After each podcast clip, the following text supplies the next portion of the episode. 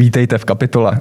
Mým dnešním hostem je vicepremiérka a ministrině financí Elena Schillerová. Hovořit budeme o aktuální politické situaci, o zhoršování veřejných financí i o tom, jak bude Česká republika vypadat po covidu. Paní vicepremiérko, děkuji, že jste přišla. Dobrý den a já děkuji moc za pozvání.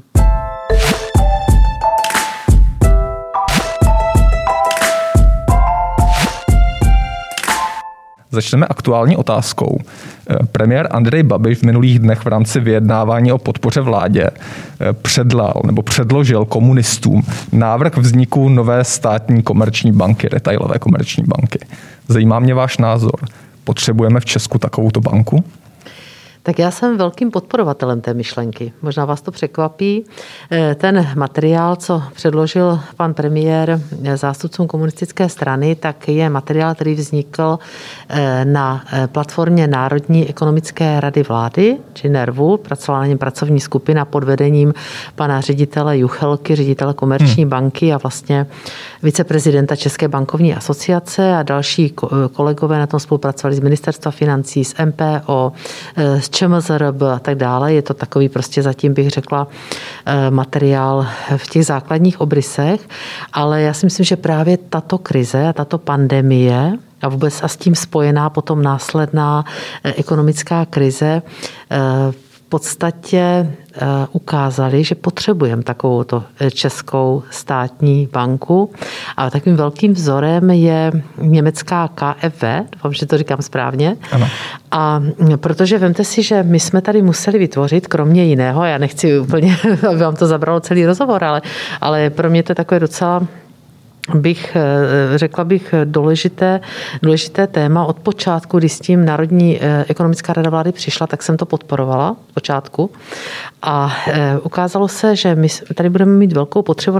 Zatím to začíná se teprve projevovat, ale my jsme vytvořili tady takovou historicky poprvé, ono to v, v, v záplavě těch jiných informací trochu zapadá, ale poprvé jsme přijali zákon o státní státní, státem podpořených úvěrech. Připravilo to ministerstvo financí, my tam máme připraveno s bankami portfolio až 500, 500 miliard. Prosadila jsem jménem vlády na podzim aby se to týkalo nejen provozních úvěrů, ale i úvěrů investičních a věřím, hmm. že ta doba přijde, ale takové množství úvěrů, dneska tam máme nějakých pod 100 miliard vlastně zatím zprocesováno a Musíme to dělat přes komerční banky. Začali jsme ČMZRB, jenomže ta má 300 lidí a není schopna takové objemy zvládat, nemá to, to hmm. know-how, co mají komerční to banky. Se ukazovalo, ukazovalo to se v těch ukazovalo v těch, těch, těch třeba ten COVID-1 a tak dále, pak už se to zlepšilo. A proto jsme pro ten COVID-3, tak u toho už stálo ministerstvo financí, přijali jsme ten historicky hmm. poprvé zákon, ale pořád to dělají komerční banky. Já si nestěžuji, jsme rádi, že nám pomáhají. My tam zaručujeme vlastně úvěry u těch menších firm až 90%, u těch středně velkých až 80% do 50 milionů provozní, teď mm-hmm. nově i investiční, u toho covidu 3 třeba ten, ta počítám, že by nejvíc využíváno. A ukázalo se, že kdybychom měli tu státní banku, jakože jsme nikdy to tak necítili, tu potřebu, jak teď, tak v podstatě bychom tam měli státní úředníky, mohli bychom si třeba dovolit tak, jak KFV, zaručovat až 100% úvěry. Hmm. Nebo to byla tvrdá vyjednávání, která jsem vedla vlastně s komerčními bankami, když jsme tento zákon připravovali a následně připravovali s tím spojené dané eh, nějaké metodické postupy, jak oni budou postupovat, jak to bude s úroky, jak to bude s tím. Toto všechno by odpadlo, kdyby tady byla stát, stá, státní banka, mm-hmm. která by toto třeba mohla procesovat a celou řadu dalších věcí dělat. Ono těch přístupů může být několik, může vzniknout na zelené louce, ale podvozké může být třeba ČMZRB. A já jsem třeba, když jsme na tom pracovali, nebo respektive pracoval na tom NERV, to je potřeba říct, že ten to odpracoval.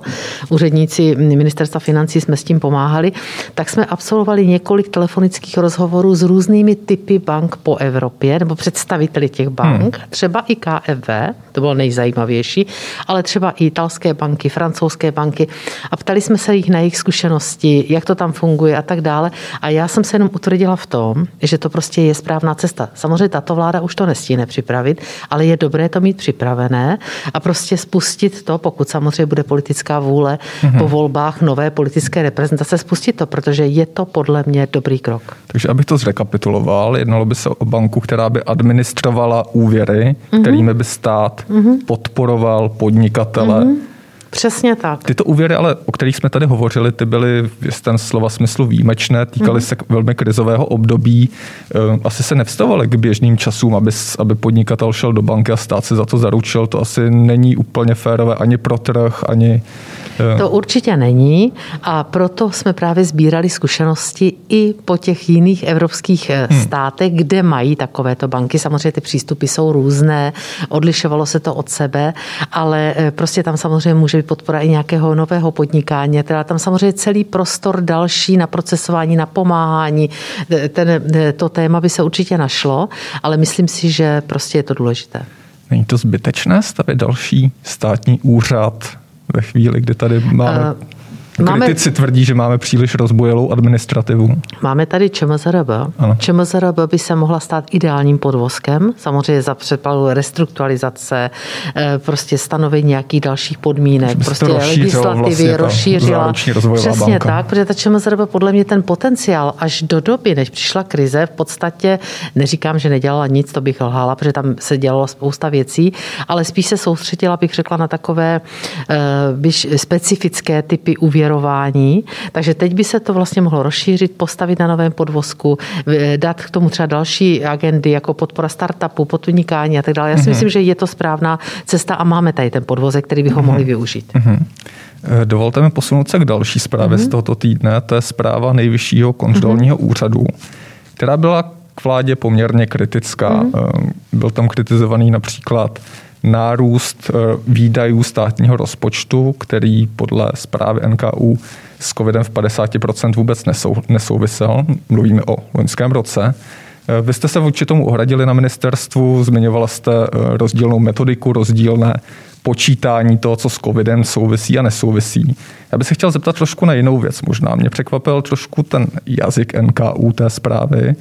Stát tam byl poměrně tvrdě kritizován. Mám tady vypíchlé dvě citace Stát nedokáže jednat cíleně a systematicky, ať už jde o budování infrastruktury, struktury, digitalizaci nebo sociální oblast. Dlouhodobá neschopnost státu dokončit zásadní projekty. Co na to říkáte? Víte, eh, já nemám ráda, a to není poprvé, eh, to se děje velmi často se zprávami NKU, takové to vytržení těch jednotlivých odstavců od celkového kontextu. Ta zpráva je potřeba si to uvědomit a já nebudu jenom kritikem té zprávy. Ta zpráva má 140 stran zhruba, pokud si to dobře pamatuju. My jsme to analyzovali s kolegy, nebudu vám říct, že jsem ji detailně četla celou, to bych si tady, to bych teď nemluvila pravdu, já to prostě nemám úplně čas, ale samozřejmě jsem do dostala rešerže těch jednotlivých kapitol od svých kolegů, kteří si to detailně přečetli. A je tam, eh, ona se vlastně soustředí na všechny rezorty, ona se nesoustředí na finance, ona média dost často vytrhnou právě eh, některé odstavce a ty prostě hrozně hrotí a hrozně teď jedou a teď se ptají na to a na ono. Tak to je potřeba, to je důležité. Má 140 stran a my se o tom detailně budeme bavit, až pan prezident přijde, vždycky ty zprávy se probírají na vládě, tak já předpokládám, že i toto bude předmětem nějaké diskuze diskuze, ale to teď není podstatné. Eh, ještě vy jste řekl rozdílnou metodiku. Já jenom jednu větu, abych, se do, abych vám neodechla z té vaší otázky. Je to vaše. Ehm, eh, tak hlavně je to vaše. Takže eh, já jsem nemluvila ani tak o metodice, já jsem říkala prostě, jestliže NKU říká, že pomoc, že jsme zvedli sociální výdaje, že jsme zvedli dávky a tak dále a že to není pomoc v období pandemie, tak jsem se určitě tomu ohradila. A řekla jsem, nemůžeme za pomoc pandemie zemí považovat jenom tu pomoc, kterou my vykazujeme podle institutu Bruegel, to je taková hmm. ta přímá pomoc v daňových otázkách, ve státních, eh, třeba teď státem zaručených úvěrech, ale tam se samozřejmě posilovala. Já jsem několikrát musela v rámci těch nového rozpočtu posílit kapitolu MPSV třeba v oblasti sociální, eh, v oblasti sociální, protože nám narostla nemocenská. To snad nikdo nepochybuje, že je prostě obrovská, eh, obrovský důvod je pandemie a že to je na boj s pandemí. Narostly nám sociální dávky, v různé hmotná nouze. Lidé se ocitali mnohdy, mnohem častěji hmm. právě na hranici vůbec eh, existenčních eh, možností. Takže to všechno samozřejmě souvisí s pandemí zcela logicky a zcela jasně. A teď té vaší, teď té vaší otázce posilovali jsme zdravotnictví a to bych tady mohla o tom mluvit hodiny. Chápu. Jdu k vaší otázce. Mě jde skutečně Jdu o ten jazyk a, a, zase... a, neberte to, pardon, neberte to, že mířím na ministerstvo financí. Ne, vůbec, tam se vás vůbec. spíš jako vicepremiérky, ano, ano. jako, jako Proto jsem i řekla, proto jsem i řekla, že ta zpráva má 140 hmm. stran a že cílí na všechny rezorty. Tím jsem tak. začala, to byla moje první věta. A zase, když vytrhneme tyto odstavce, a já samozřejmě teď přesně nevím, v které části byli, hmm. oni tam třeba velmi kritizovali to, že se ukázalo v té pandemii nedostatečná digitalizace. A já jsem právě i na to reagovala, říkala jsem ano, celá řada věcí prostě je potřeba, aby se dotáhla, dokončila, ale celá řada projektů, přesto, že jsme byli v krizovém pandemickém roce, hmm. tak se dotáhlo eh, celá řada eh, významných digitálních projektů. Jenom budu mluvit za rezort financí a mohla bych mluvit za další rezorty. Hmm. Jsme dotáhli online finanční úřad, paušální daň, eh, hazard, propojení s tím, aby někdo, když bere sociální dávky, nemohl se dostat do kasína, až teda byly otevřené a tak hmm. dále. To znamená, to jsou všechno věci a samozřejmě e-identita. Teď jenom v oblasti zdravotnictví. Když se zeptáte normálních občanů a věřte, že já se jich ptám, jakým způsobem jsou spokojení třeba s registrací očkování, tak vám řeknou, že spokojení prostě jsou. Já jsem byla s celou řadou občanů, protože vždycky se vypíchne nějaká kritická věc, ale to je normální, to je problém tak. Eh, samozřejmě médií. A nebo když se dotáhly věci, které souvisí hm, třeba i s tou eh, chytrou karanténou, tolik kritizovanou, i tam se odpracovalo obrovské množství lidí. Já jsem téměř online ve spojení s Vladem Zurilou, protože on řídí SPCS, který spadá pod ministerstvo financí. Čili já jenom bych chtěla říct, že se to nedá takto vytrhnout. Samozřejmě, že stát je do určité míry, já jsem celý život ve veřejné správě, tak je to jakási mašinérie byrokratická, která určitě by mohla fungovat lépe, to je bez diskuze, ale mohla by také fungovat mnohem hůře. A třeba ty investice, které tam jsou kritizované, my jsme naopak utratili do koruny navýšené investice za rok 20, které jsme si vytkli, které jsme navýšili hmm. těmi novelami a utrať především efektivně utratil a nejvíc je utratil, a to je dobře v době krize, musíte dát práci živnostníkům, malým firmám, to byl právě, eh, to byl právě hlavně stát a hlavně ústřední orgány státní zprávy. Nechte mě to tedy otočit. Z mm-hmm. vašeho pohledu eh, byla tady vidět schopnost státu dokončit zásadní projekty? Musíte mě říct, jaké. Investiční určitě ano. Naopak bych řekla, že stát zafungoval, myslím teď ústřední orgány státní zprávy, jeho příspěvkovky velmi efektivně. Hmm. A i když jsme si navýšili ty investice těmi novelami, tak jsme to utratili, že to bylo důležité, aby se to vrátilo do ekonomiky, hmm. vrátilo se to firmám, to se vám pak vrátí na daních a to všechno souvisí se vším. Určitě ano. Dotáhli jsme celou řadu digitálních projektů, přestože jsme, nebo jiných projektů, přestože jsme byli v extrémním pandem, pandemickém roce. Vemte si, že ministerstvo financí financí, třeba budu mluvit za svůj rezort, protože to mi hmm. přísluší nejvíc, dělalo svoje projekty a vedle toho ještě napsalo 40% covidových zákonů ze všech hmm. celého portfolia zákonů.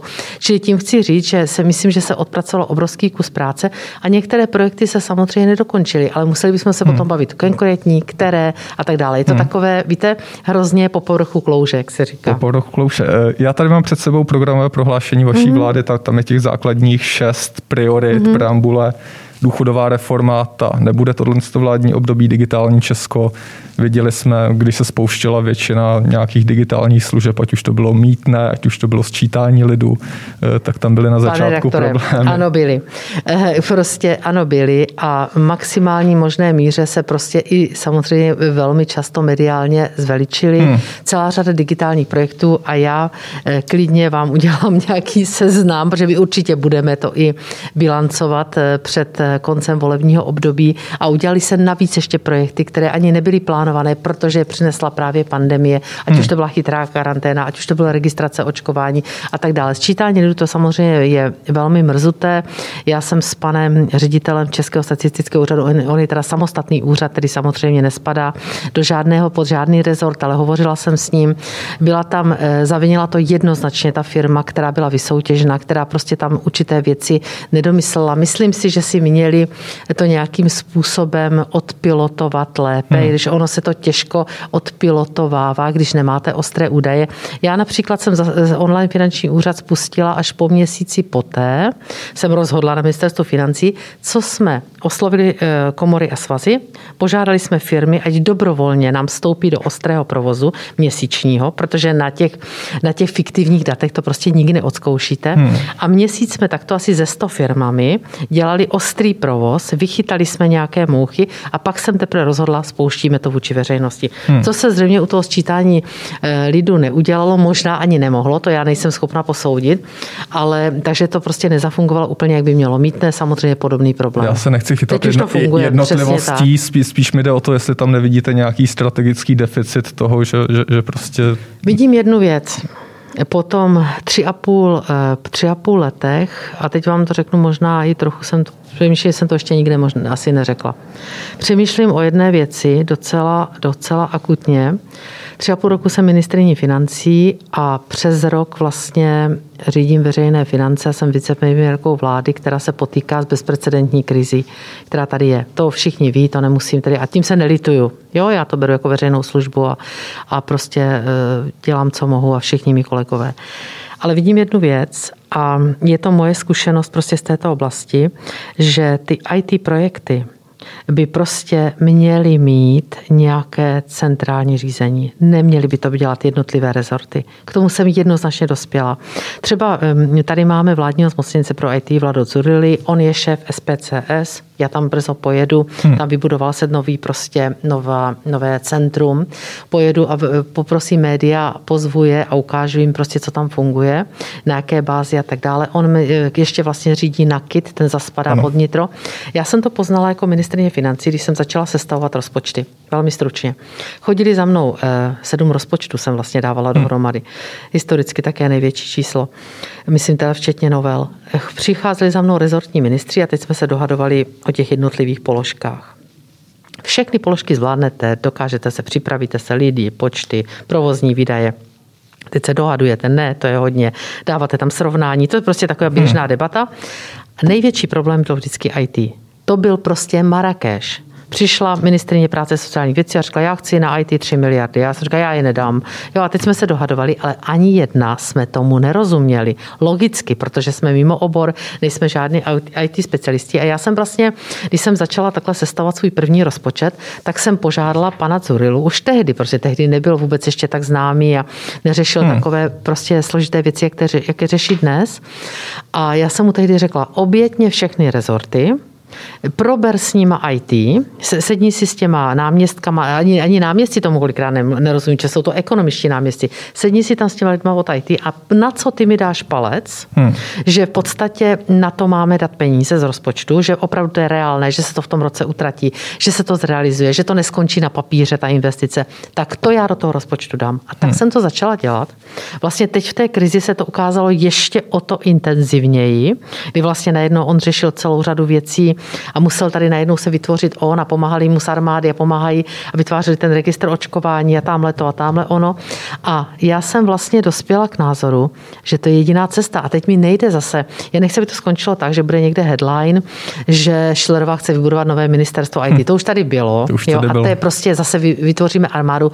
To ne. Ale vybudovat něco, třeba něco, jak máme my, to SPCS, dneska to SPCS, což je vlastně jako rezortní organizace ministerstva financí, hmm tak všechny klíčové projekty, ať už to bylo EET, ať je to hazard, to bylo také velmi složité.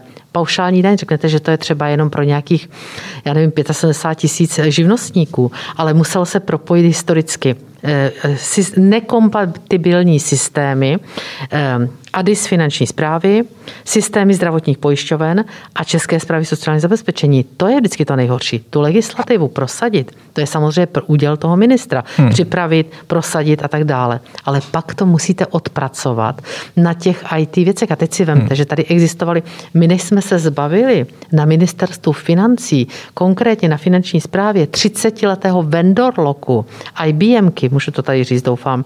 Jasně. To trvalo 30 let, tam někdo podepsal před 30 lety, nějaký můj předchůdce, radši na něho chci zapomenout, podepsal smlouvu, která prostě nebyli jsme se schopni vyvázat, hmm. z toho oni drželi klíče vlastně a trvalo to velmi dlouho, pomohla až premiér, když byl prostě tedy v tom centru v Americe a pomohlo to, už jsme dneska vyvázaní, už se soutěží, už nikdy nedopustíme, abychom vlastně byli závislí na jedné firmě. To se prostě nikdy nesmí stát, pak vás hmm. drží ta firma vlastně i finančně a jakkoliv vás drží v kleštích, takže to všechno prostě máme za sebou, ale samozřejmě samozřejmě takových vendorloků v rámci té státní zprávy máte obrovské množství. Ty, ty systémy nefungují. Podívejte se na MPSV, co tam je za problémy a tak dále. Čili já jsem prostě dospěla k tomu, že by to měl v rukách mít a ta pandemie to zase ukázala. To je poučení, další spoučení té pandemie.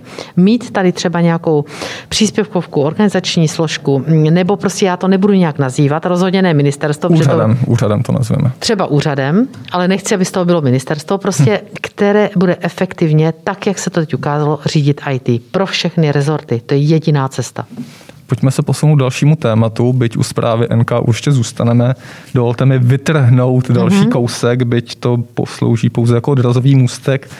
Takový Takový výsledek tempa růstu zadlužení ohrožuje budoucí stabilitu veřejných financí. Zpráva samozřejmě hovoří o tempu veřejného zadlužování, o růstu vládního dluhu, eh, který se zvýšil z nějakých 28% na aktuálních 38%, pokud si to vybavuju správně. Eh, stále zmiňujete, že míra zadlužení je jedna z nejnižších v celé Evropské unii, v celé pořád Evropě. Zůstala. Pořád, pořád zůstala. je. Mm-hmm. Nicméně otáz, otázkou je to tempo. Neroste mm-hmm. příliš rychle? Víte, já tu otázku dostávám velmi často. To není eh, pro mě samozřejmě ani to, co říká nejvyšší kontrolní úřad, eh, žádná novinka. Pořád těch 38%, které jste správně zmínil, to tak skutečně je, pořád je to méně, než když v roce 2013 Andrej Babiš jako minister financí přebíral finance, tehdy to bylo asi 44,5% a podařilo se nám to snížit na těch krásných 28% HDP, jak jste řekla. Já jsem z toho samozřejmě měla radost. On, on to nastartoval, ten trend, já jsem tom pokračovala. A přišla pandemie.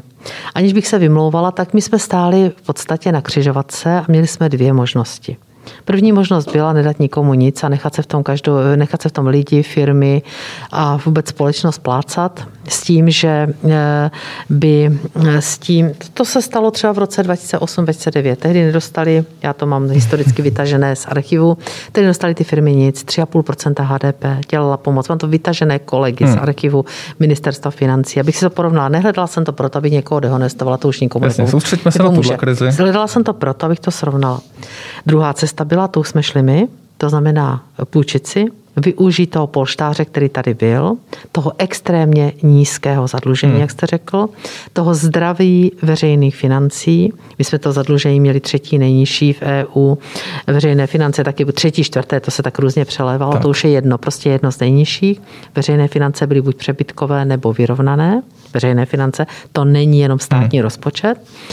A půjčit si, protože nikdo si nepůjčí tak levně jako český stát, díky i ratingům vynikajícím, díky tady této pozici, tak pořád my si půjčujeme za velmi nízký úrok a prostě ty peníze, ty peníze půjčujeme, i když kývete, to je eh, to, eh, to že to teď eh, přechodně stouplo, půjčovali jsme si v průměru u, když je výpůjč průměrná doba státních dluhopisů, o které největší zájem je 7,1 hmm. roku. Tam samozřejmě záleží na té době, o, to, o toho se odvíjí úrok, přesně tak.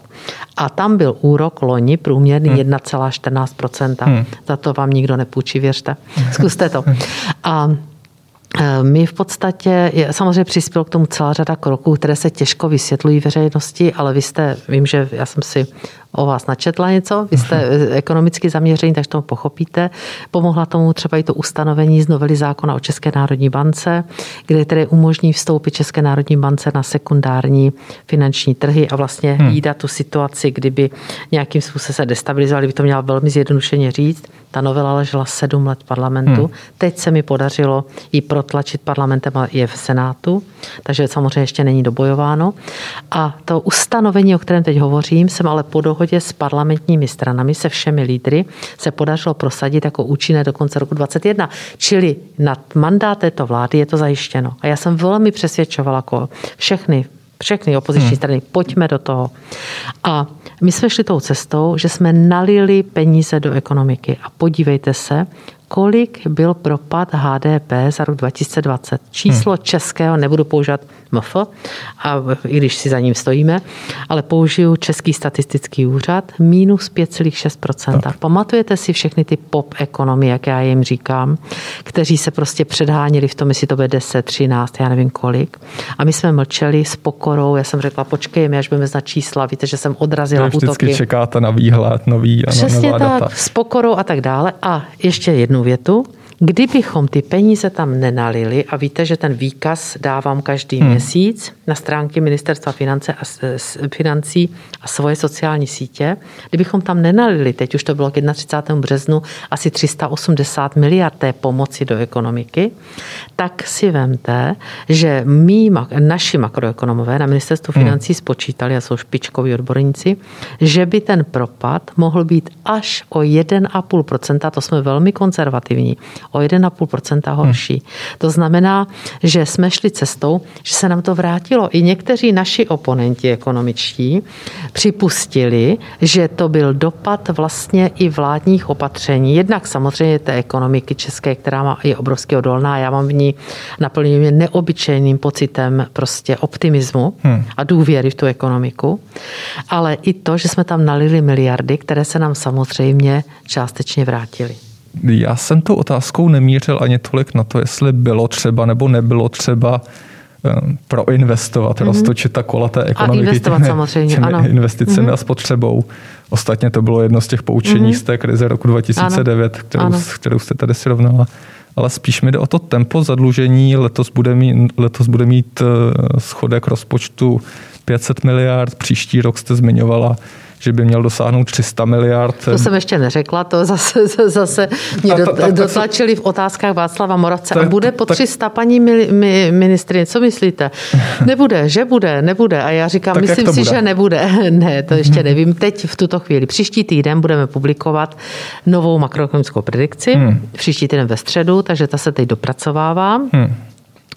Eh, Pak budeme do konce dubna, musím na vládu předložit a odeslat do Evropské komise nový konvergenční program a tam už budou stanoveny ty rámce, takže ještě prosím počkejte, ještě nám pár dnů dejte, pracujeme na tom a do konce června musím dát první návrh rozpočtu. Samozřejmě, že je to, je to obrovský skok, když máte 40 miliardový schodek před pandemií a najednou jste na 500 miliardách, ale víte, že skončil minus 367 miliard. My jsme počítali v té naší poslední makroekonomické predikci, která je z ledna, teď bude ten příští týden hmm. aktualizovaná, která je z ledna, tak jsme počítali s růstem na rok 2021 plus 3,1% HDP, ale za předpokladu počítáme eh, s, tak, eh, s tím, že od poloviny roku tohoto už pojede ekonomika naplno. To znamená, že skončí vládní restrikce. A tam samozřejmě záleží na tom, eh, to tempo je dáno tím, jak do jaké míry jsme museli dělat lockdowny. Rozumíte, my jsme museli už, vemte si, že my v tom lockdownu, když jsme byli tři měsíce, tak jsme začali v nějakém, v nějakém zadlužení. Podzim byl takový, že postupný plíživý, že jsme tu uz- částečně tu ekonomiku uzavírali, ne celou, samozřejmě částečně, až jsme se dostali v situace, jsme tam déle než rok. My jsme museli zvednout vládní pomoc. Museli jsme samozřejmě, je tam dopad nejen vládní pomoci, ale i daňového balíčku. Hmm. A já si stojím za tím, si stojíme za tím, že ten daňový balíček je také obrovská pomoc ekonomice. Je to pomoc zaměstnancům, kteří, je to pro ně jediný, jediné navýšení peněz, které možná hmm. letos budou mít těch 7% čistého a že se nám to prostě částečně vrátí. A já bych dokázal, ne- nebo z mého pohledu dává smysl, že, že, že si Česká republika půjčí víc peněz a utratí víc peněz minulý rok, který byl pandemický, mm-hmm. letošní rok, který bude pandemický. Co opravňuje, ale tu, dobře, a nebude to 300 miliard korun, ale může to být nižší stovky miliard korun rozpočtového deficitu pro příští rok. Eh, Proč, bu, pro, proč předpokládáte, že, že, že tam bude, Pane bude rektore, takový schodek? Pane rektore, uh, jestliže jste měli eh, plánovaný 500 miliard, a uvidíme, jak to nakonec dopadne, ten výsledek, hmm. že o, to bude, o tom rozhodne to, jak kdy skončí vládní restrikce a začne ekonomika tak. naplno fungovat a jak se prostě podaří těm oborům potrefeným se rychle zpamatovat, tak eh, neumíte se vrátit na 40 miliard. To by bylo jedině za cenu toho, že prostě brutálně seškrtáte výdajovou stranu. Brutálně. Buď teda brutálně navýšíte daně, to se nechystáme, a nebo brutálně zeškrtáte výdaje. Hmm. Ale jestliže chceme jít tou cestou takového toho, já jsem se dívala, že byste tam měl různá, různá taková anglická přirovnání v, tom, v těch podkladech, co jste mi posílal, jakoby dotazy, když jsem si to procházela, tak já ráda používám soft landing, jako to měkké přistání, taky jsem si to někde dočetla, že to hmm. ekonomové používají, hrozně se mi to líbilo. Tak jestliže chceme to měkké přistání, nechceme, aby to bylo brutální, prostě to, co vy jste mladý, vy si to nepamatujete ten rok 8-9, možná se ptejte rodičů nebo někoho ze svého okolí staršího. Já to bohužel pamatuju. A pamatuju si to, že vlastně eh, opravdu ta ekonomika, bylo to trošku jiné. Já to nechci teď, to bychom tady mohli sedět dvě hodiny, já to mám, pak mám hodně nastudované a hrozně mě to baví, eh, to srovnání, ale já jsem hledala poučení, víte, ano. proto jsem to tak studovala. A prostě nechceme, chceme to měkké přistání, nechceme, chceme postupně. Vemte si, že tady máme obrovský robustní sociální systém, který nemůžeme zaškrtit. Máme tady obrovský důchodový systém. Dneska v podstatě přes, dneska v podstatě přes nějakých 50% e, výdajů rozpočtu dělá právě MPSV, to už dneska nebo kolem 50%. Hmm. Z toho samozřejmě většina jsou mandatorní výdaje, to znamená, oni dneska mají kapitolu, samozřejmě já jsem se vždy přejela s Janou Maláčovou o každou miliardu, ale de facto musím uznat, že přes 90% těch výdajů MPSV jsou mandatorní výdaje, hmm. se kterými ona nemůže nic udělat, protože jsou dány zákonnými, zákonnými předpisy. Ale pak je tam ten prostor, o který jsme se vždycky prostě dohadovali. Takže jestliže chceme a nechceme, ale i to třeba, když opozice navrhuje, víte, to je pro mě i hodně smutný byl ten rok, nebo vedl mě k nějakému zamyšlení i nad kulturou politickou v naší zemi v tom smyslu, že jsme se dokázali jenom velmi málo a velmi nakrátko spojit třeba i s tou opozicí, když skutečně byl to v těch začátcích nebo když byly nějaké závažné problémy, ale že pořád se tam hrály ty politické hry, které mě pořád eh, jako ne, nepřestávají udivovat i po tři a půl roce. hrách hovoříte? Třeba o těch, že eh, prostě opozice neustále chodila a říkala mi jedním dechem, ty, eh, ty eh, kompenzace jsou malé, ještě dejte víc a ještě hmm. dejte. Já jsem to jednou nechala spočítat své kolegy na ministerstvu financí, někdy na poci nebo někdy po polovině loňského roku. Spočítejte mi všechny opoziční návrhy, kdyby prošly, to znamená, ať už byly pozměňovací nebo poslanecké, kdyby prošly stran pandemických opatření, hmm. kolik bych potřebovala. A tehdy v půlce roku to bylo asi 763 miliard. A na druhé straně mi říkali, musíte to ušetřit. Nemůžete mít takový schodek. Chápete, taková ta ani oblečená, ani obutá, hmm. jak se říká chytrá horákyně. A v podstatě mi říkají, tak to přece můžete, to zvedněte a tady těch 80 miliard, třeba když se dělal rozpočet, tak přišel jeden opoziční politika s pozměňovacími návrhy za 80 miliard to by znamenalo, že to, co jsme těm lidem přidali jedním hmm. kohoutkem, tak bychom druhým kohoutkem tak. vypustili. Rozumíte, to, že jsme učitele dostali na úroveň nějakou platovou, že jsme tam dostali lékaře, že jsme tam dostali, ale já bych musela třeba poškrtat i policistům, hasičům, prostě provozní výdaje. Hmm. Rozumíte, je to nesmysl. Je to prostě nereálný nesmysl, je to komedie jenom pro voliče. Dovolte mi poslední otázku v tomto kontextu. Fakt? poslední, jo, poslední otázku škoda. v tomto kontextu. Mě by zajímalo, uh, Národní ekonomická rada vláda, mm-hmm. pa, paní Zamrazilová uh, na konci loňského roku, myslím, zmiňovala, že hrozí prolomení takzvané dluhové brzdy, tedy 55% uh, 55% zadlužení vlastně rozpočtu nebo státu, eh, státu vůči HDP. Eh, v roce 2024-2025 původně se předpokládalo, že to bude že to bude o pěknou řádku let později. Tuším, že ten původní, původní předpoklad byl až 2030+. Plus. Ehm, to znamená, pokud by se ta dluhová brzda prorazila, že by státní rozpočty měly být eh, přebytkové, vyrovnané, něco takového. Um. Jak v tomto prostředí potom stát bude mít prostředky, peníze na to, aby dokázal realizovat strategické projekty, důchodovou reformu, uh-huh. digitalizaci dotáhnout, uh-huh. infrastrukturu? Můžu? Tak eh, Národní rozpočtová rada je nezávislý orgán. Její vznik prosadilo ministerstvo financí v minulém volebním období. Já jsem velmi ráda, že tady je. Tím bych chtěla uvést, jo? protože což neznamená, že vždycky s Národní rozpočtovou eh, nebo s Národní rozpočtovou radou souhlasím. To je prostě pro mě na úvod. Paní předsedkyni na tam razilo dobře znám a samozřejmě jejich názoru si vážím. Nicméně je potřeba si uvědomit jednu věc. Ta dluhová brzda, ona je na nějakých 60%, pak je při nějakých 50 a něco, je taková, já bych jak vám to přirovnala, když jedete obcí, tak tam máte značku dopravní, která vám hmm. říká, že obcí můžete jet 50, myslím, tak. že 50 km rychlosti, říkám to správně, no. že? Ještě to pamatuju, jsem dlouho neřídila. A to znamená, že prvně vám začne se objeví ta značka. Jo, aby jsme ještě dost daleko od té značky. Ta značka těch 50 se vám objeví a říká pozor, zbrzdi, zbrzdi.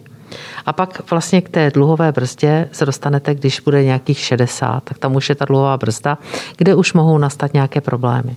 A která nám a národní, údajně, pardon, hrozí Národní rozpočtová rada to počítá a to není poprvé, oni to takhle dělali každý rok a každý akorát posuzují, akorát snižují ty, ty, ty roky. Jo, samozřejmě dřív říkali, že to bude v roce já nevím, 50, pak to snížili, postupně to snižovali. Tak.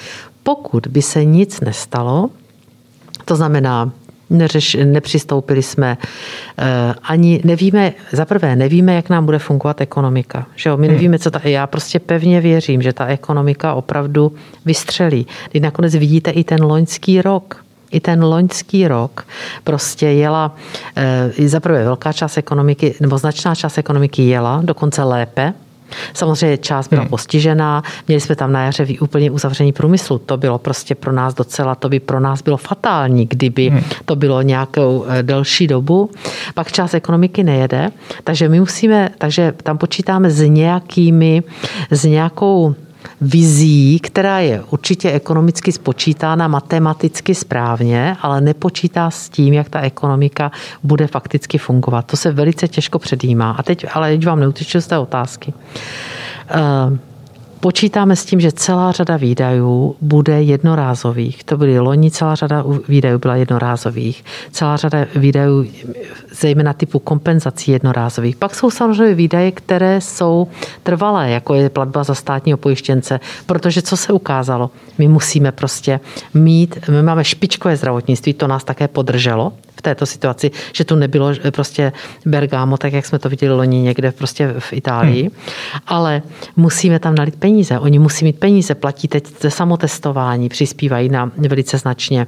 Budou platit vakcinaci, bytí, teda platíme, předplácíme ze státního rozpočtu, ale budou nám to pojišťovny refundovat a tak dále. Potřebují peníze, musíme, museli jsme zvednout platy lékařům, museli jsme tam dát mimořádné odměny, což je v pořádku. Ti lidé to hmm. zaslouží, ti nás denně tam zasazují za nás prostě krk.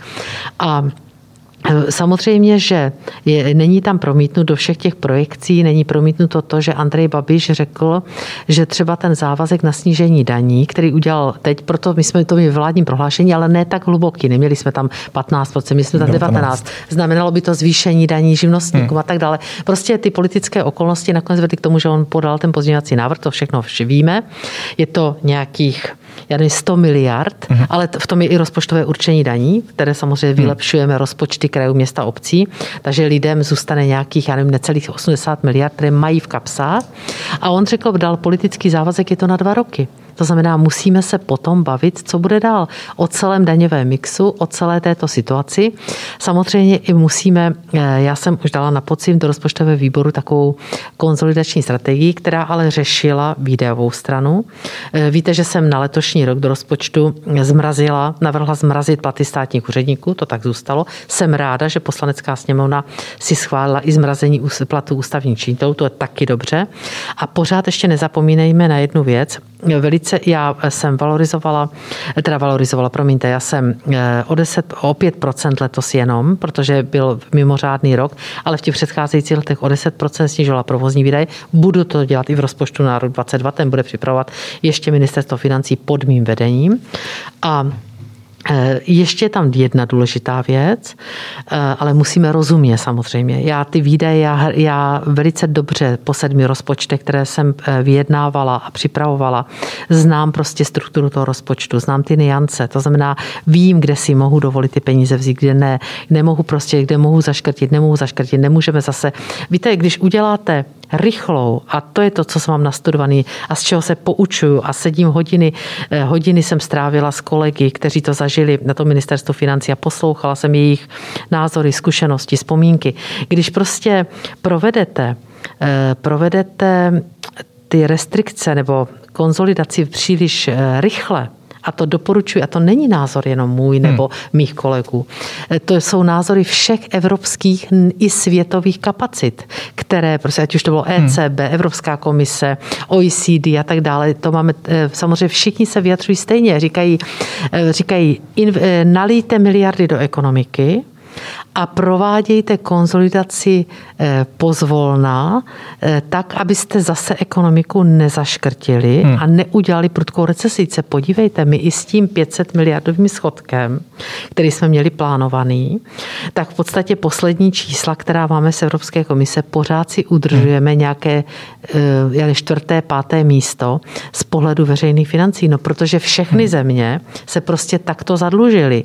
Takhle prostě razantně, ale samozřejmě šli šli z jiné základy než Česká republika. Takže to bych asi... A ještě jedna věc, na kterou jsem zapomněla, promiňte. Pořád zapomínáme kalkulovat s tím, že přijde obrovský balík evropských peněz. My dostaneme v rámci VFR, na ať všech těch fondů, ať je nevymenovávám, však to znáte, asi 962 nebo 972 podle přepočtu euro dostaneme eh, miliard. Hmm. A ještě na to se taky zapomíná. Já jsem nechala kolegy z ministerstva financí spočítat, kolik nateče ještě do státního rozpočtu peněz z toho minulého víceletého finančního období, tam, tam máte to N plus 3, hmm. tři roky to ještě dobíhá.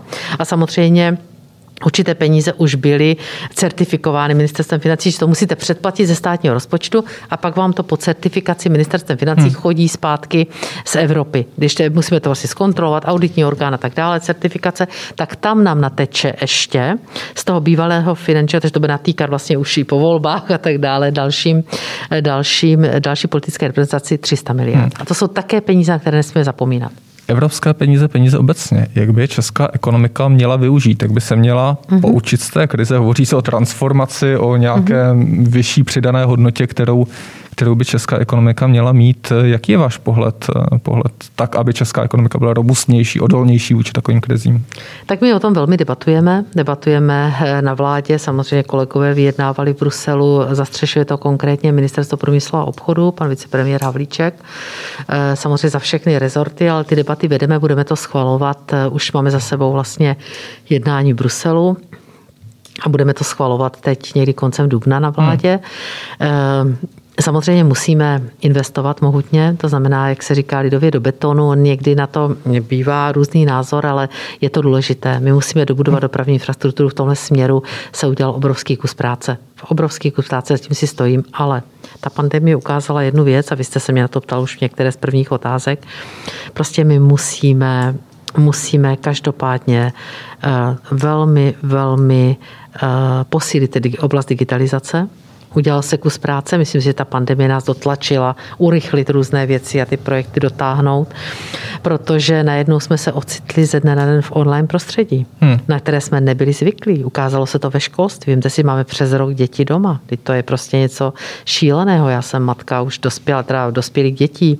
Mám šestiletého vnuka, ten je zatím předškolák, ale prostě neumím si představit, jak náročné je připravovat se s dětmi do školy. Pamatuju si to velmi důvěrně, hmm. Eh, jak, jsem to, jak jsme to všechno zažívali, jsme zkoušela, připravovali jsme rozvrhy, tamto ono. A teď si představte, že ti rodiče to zažívají v tom online prostředí a ty, ty školy, a já to slyším od svých známých, příbuzných, ze všech stran, kolegů, kteří mají děti ve školním věku, že najednou vidíte, jak je odlišná úroveň těch škol. My jsme museli, třeba já jsem musela posílit rozpočet ministerstva školství, to by mě taky řeklo NKU, že to není na, na boj s pandemí, musela jsem posílit na nákup počítačů, hmm. protože se zjistila, že obrovská, že jsou třeba děti, které nema, nemůžou si prostě ten, no, nemají ten počítač pro sebe, protože jsou tři děti v rodině, ještě je táta s mámou, mají třeba dva počítače nebo jeden počítač.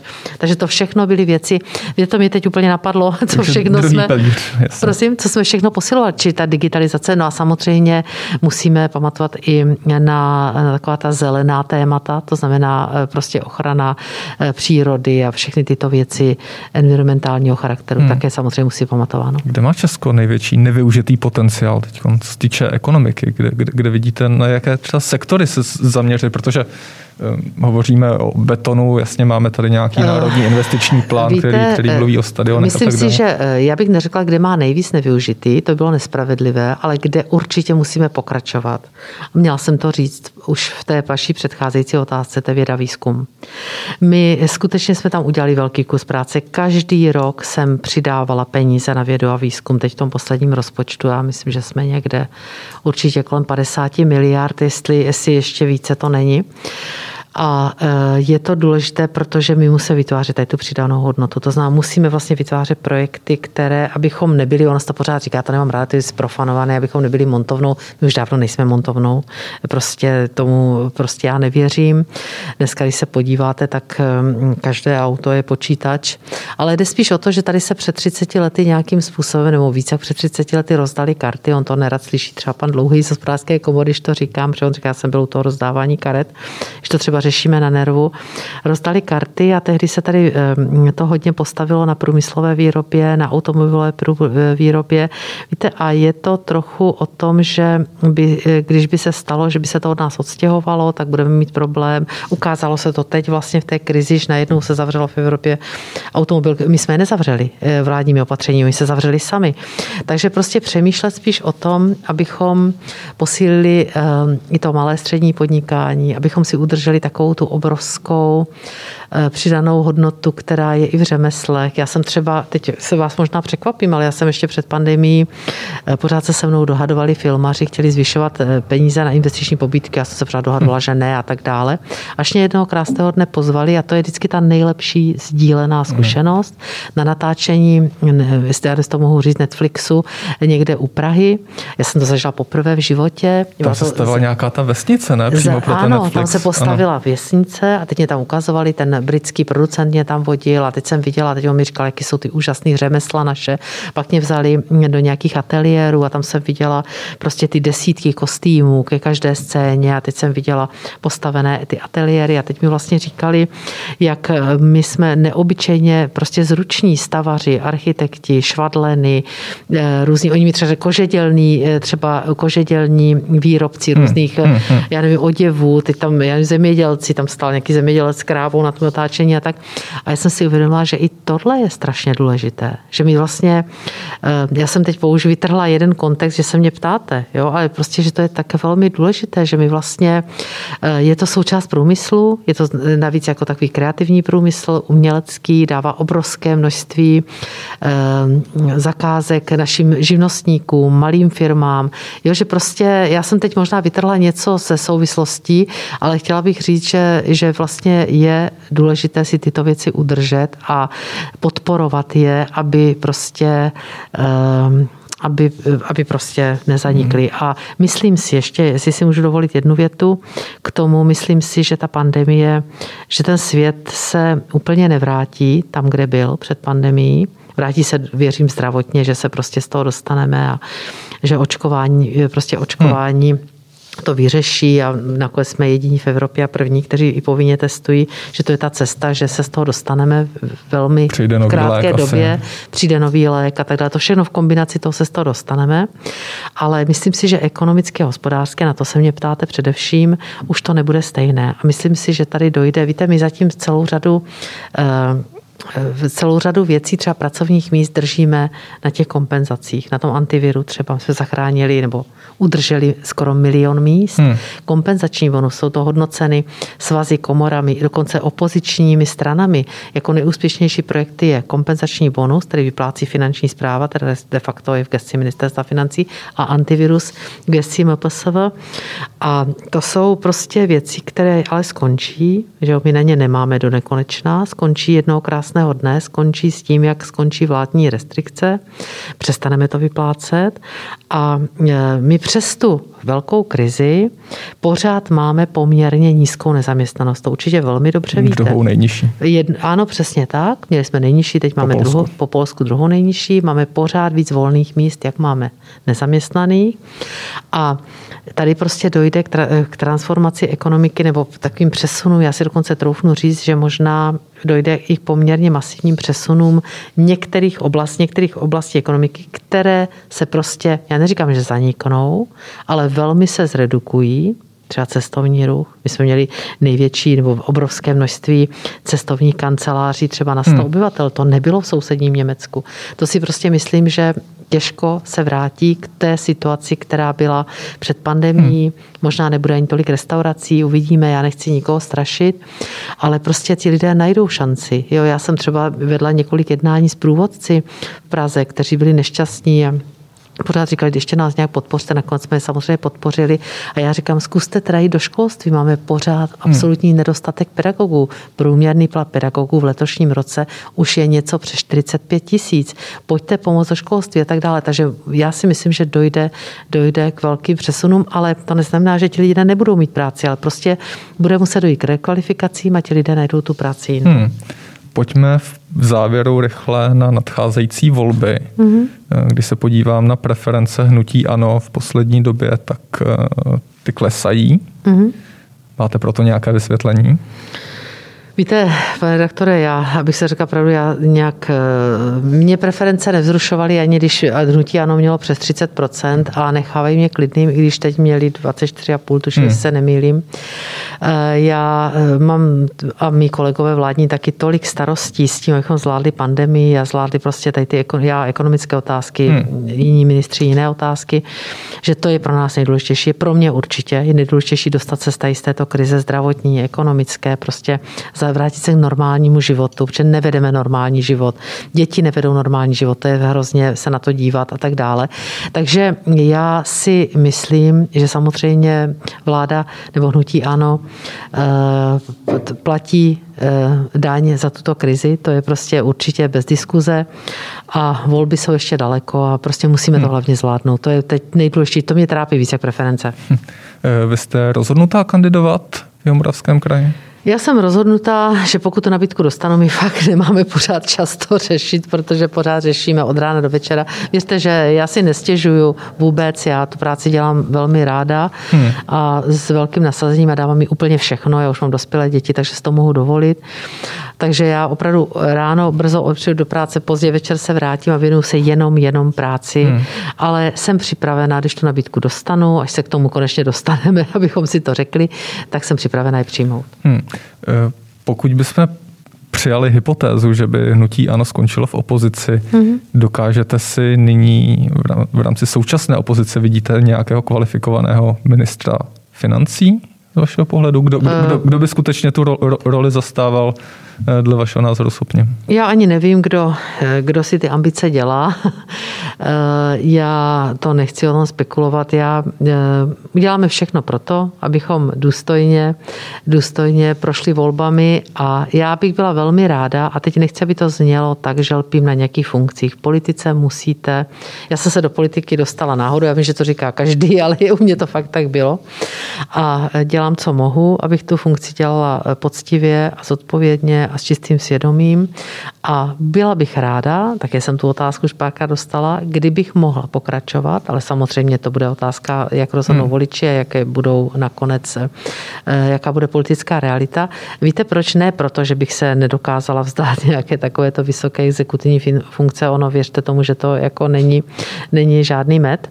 Ale proto, že jsem teď byla v roli ministra financí, který v podstatě určitě skončí někde v historii z hlediska historického je jako ministr s jedním z nejvyšších schodků, ale já už jsem říkala několikrát i v parlamentu, že s tím umím žít, že bych neuměla žít s tím, že jsme prostě nepomohli firmám a vůbec lidem, ale že bych chtěla dostat šanci prostě eh, zase pracovat i na té konzolidaci veřejných financí, takže hmm. tak asi za mě. Byl by vaším cílem vyrovnaný přebytkový rozpočet, například ke konci druhého volebního období? To by určitě bylo. To by bylo určitě mým cílem. Nakonec já jsem byla ministr, který dosáhl přebytkového rozpočtu i vyrovnaného.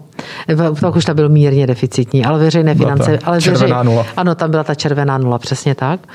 A první byl přebytkový a ten druhý byla ta červená nula, ale veřejné finance byly, byly, hmm. byly mírně přebytkové. To znamená, státní rozpočet byl trošinku deficitní.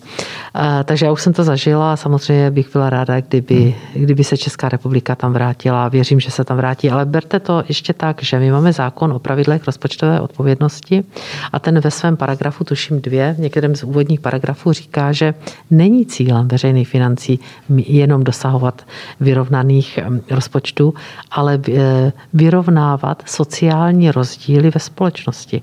A tohle je přesně ta doba, kdy musel ten rozpočet zafungovat. A vemte si, že my máme ještě u nás postaveno to tak, že většinu výdajů a těch pandemických se to ukázalo jasně, že většinu nese stát, což samozřejmě jeho role nikdy nebyla role státu důležitější než teď, tak jak v této pandemii, o tom jsem přesvědčena. A většinu těch výdajů eh, nesl stát. Nakonec, když se podíváte, já jsem měla, tuším před týdnem, výsledky hospodaření krajů města obcí. Poprvé v historii jsem k tomu dělala speciální tiskovou konferenci. A e, kraje města obce, kraje a obce skončily v přebytku plus 14 miliard nejhorší krizi v historii, hmm. v novodobé historii, vůbec od 30. let minulého století, takže to také svědčí o tom, že jsme pomohli a že skutečně ten stát většinu těch výdajů nesl. Tímto uzavřené, paní Šeledová, díky, že jste přišla do kapitoly. Hodně Já štěstí. Ještě jednou moc děkuji za velmi příjemný rozhovor, přeji všem krásný den a prosím, vydržme to ještě chvilku, už se blízká na lepší časy. Díky a naslanou. Děkuji, nashledanou.